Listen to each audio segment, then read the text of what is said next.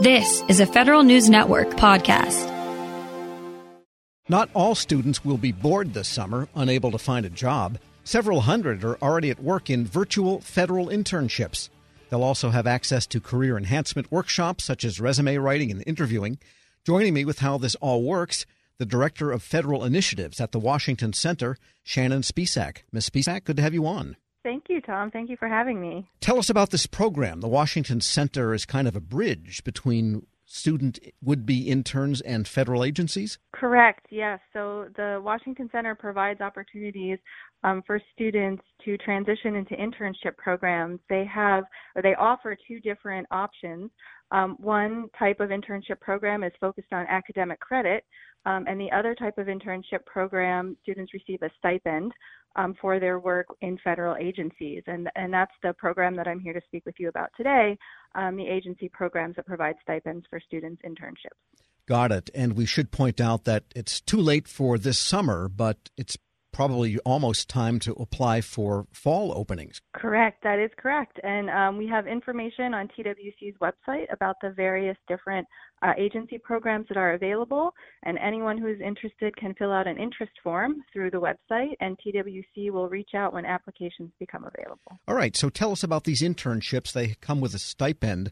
These are college students? Correct, yes. So uh, the, the basic requirement is that you need to be enrolled um, at the undergraduate level. Typically, these programs are offered uh, in summers between um, freshman, sophomore, sophomore, junior uh, years. So students can actually apply uh, for more than one summer if that's of interest to them. They must be U.S. citizens because they work in federal agencies. Um, they're required to clear a background check.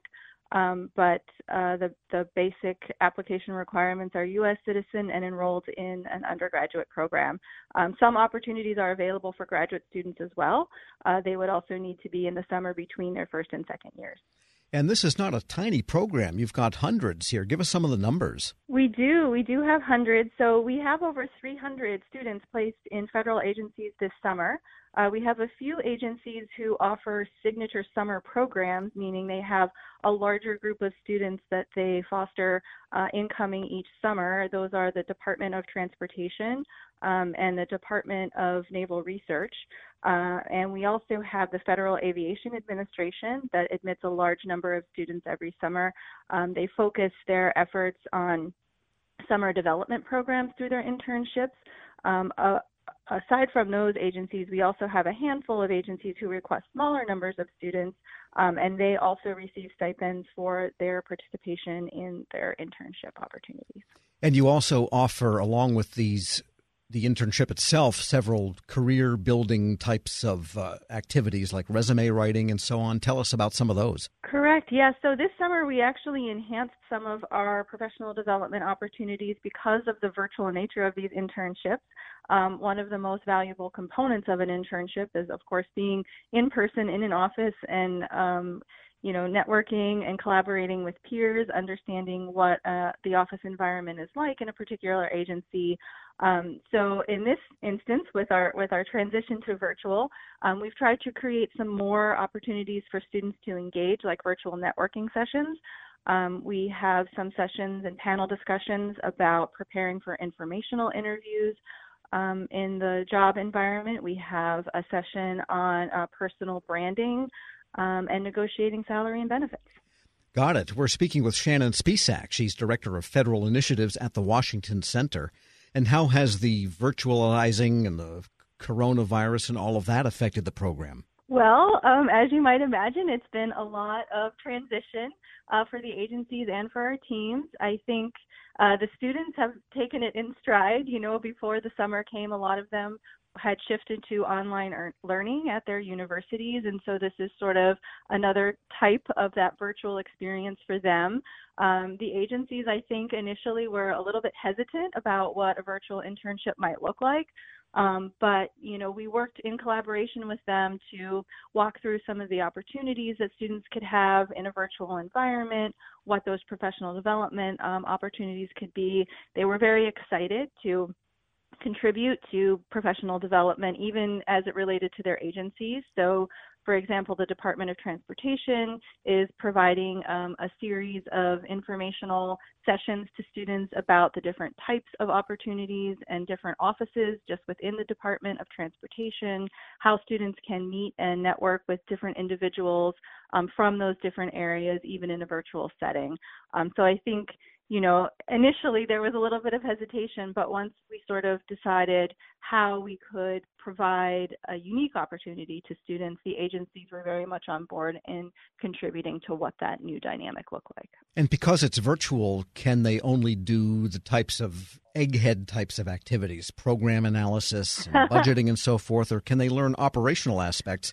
Because certainly DOT and FAA and TSA and all of these different agencies do have the operational side. They do, and that's a great question, and that's that's been some of what the agencies are looking at how they can give that opportunity to a student through a virtual experience. And so they've been looking at having the students, you know, join sort of the video conferences and um, video and virtual um, access to their colleagues in terms of sort of job shadowing and what those individual colleagues would be doing sort of on a day-to-day basis. So they're not necessarily isolated and only working on you know documents and spreadsheets, but um, being involved in any kind of virtual activity that their mentor and each of them are assigned a mentor, um, which is their supervisor at the agency and they work with them directly through their assignments. And so that mentor also will be tasked with incorporating them into the operational side of the activities at their their office and their agency. I guess they could borrow a mannequin and maybe pat it down looking for a gun while watching online as someone teaches them how to do it. If they're working in TS, if they're working with TSA, perhaps yes.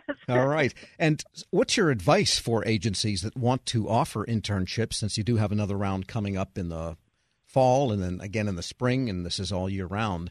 What should they do to prepare themselves so that they, the agency, get the benefit out of it, and it's also a good experience for the interns? Yeah, that's a great question, and I think you know the the first answer to that is be flexible. I think think a little bit creatively about how uh, an opportunity for a student that was perhaps designed as an in-person opportunity, which was the case for these summer internships when these, you know, individual assignments were being developed by managers and mentors, there was no consideration that the summer would be virtual, and so the initial uh, assignments that managers were requesting were based on an in-person um, participant, and so, you know, the idea was that the agency sort of had to reconsider of these types of tasks or experiences that we want for our intern, how can we make them successful in a virtual setting?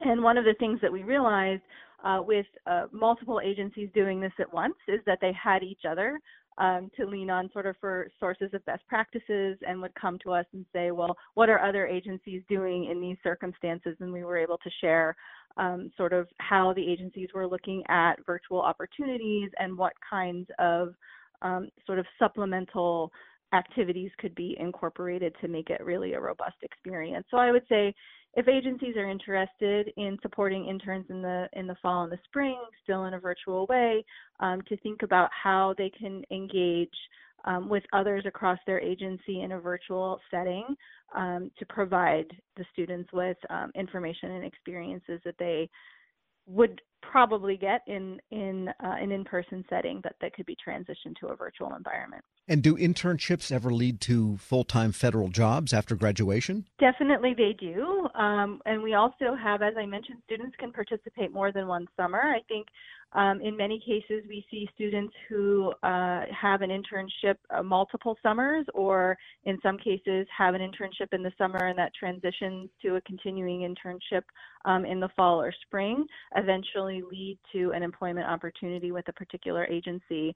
Um, the the federal agencies do, of course, have uh, their structured pathway to applying to opportunities within those agencies, um, which sometimes can be lengthy and cumbersome. Um, but with these internship opportunities, the hope is that um, students can receive a more direct path to uh, employment opportunities if they are available at the agency.